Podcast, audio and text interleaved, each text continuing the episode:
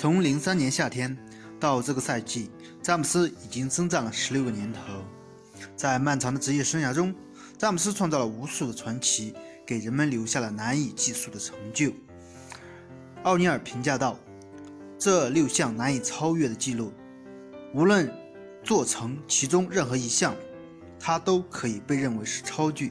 第一项，连续十一年入选最佳阵容一阵；第二项。”连续十五个赛季场均得分二十五加。第三项，全明星总得分第一。